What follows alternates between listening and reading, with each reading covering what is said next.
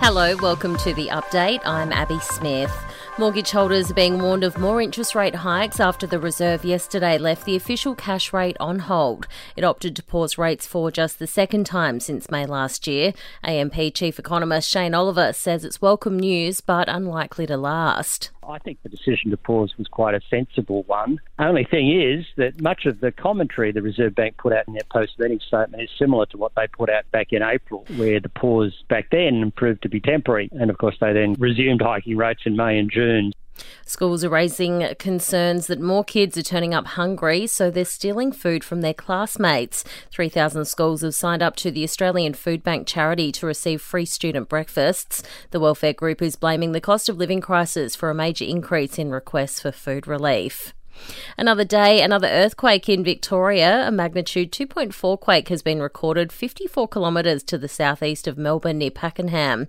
No damage has been recorded so far.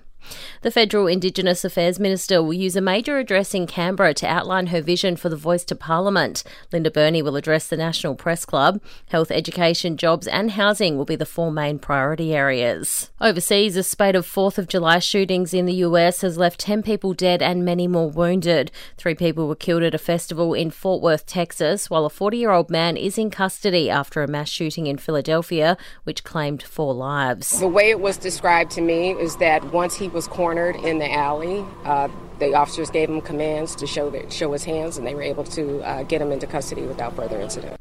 And scientists are claiming taking short breaks can improve cognitive function by up to 50%. 72 students were tasked with completing two maths tests, but some were given a five minute breather. Sydney University's Associate Professor Paul Ginn says those taking a break performed better. When we concentrate, over time, our ability to concentrate goes down and it can be um, uh, um, improved via rest, um, just a short rest break. And so that's that's something that people in workplaces face um, all the time. Entertainment and sport next. Melbourne will be without forward Bailey Fritsch until the finals. He underwent surgery yesterday for a foot fracture and is expected to be sidelined for the next seven to eight weeks. Meanwhile, Clayton Oliver is a chance to play his first game since round 10 when the Demons take on the Saints on Saturday night. Switching codes, Blues coach Brad Fittler insists he won't give up the top job despite mounting pressure.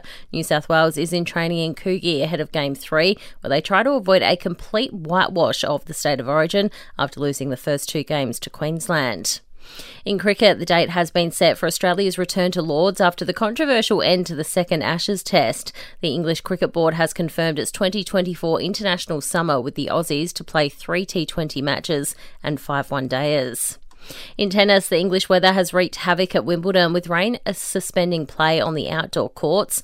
Aussie Chris O'Connell was set up in his round one clash when the rain came down. Alex Alexei Popyrin, Alex de Minaur, and Jason Kubler are scheduled to play tonight.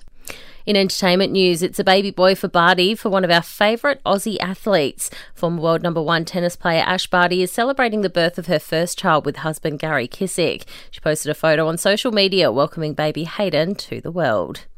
Adele won't be letting anyone throw anything at her on stage in Las Vegas. The singer stopped her show and let out an expletive rant at fans, saying she wouldn't put up with items being thrown at her during her set.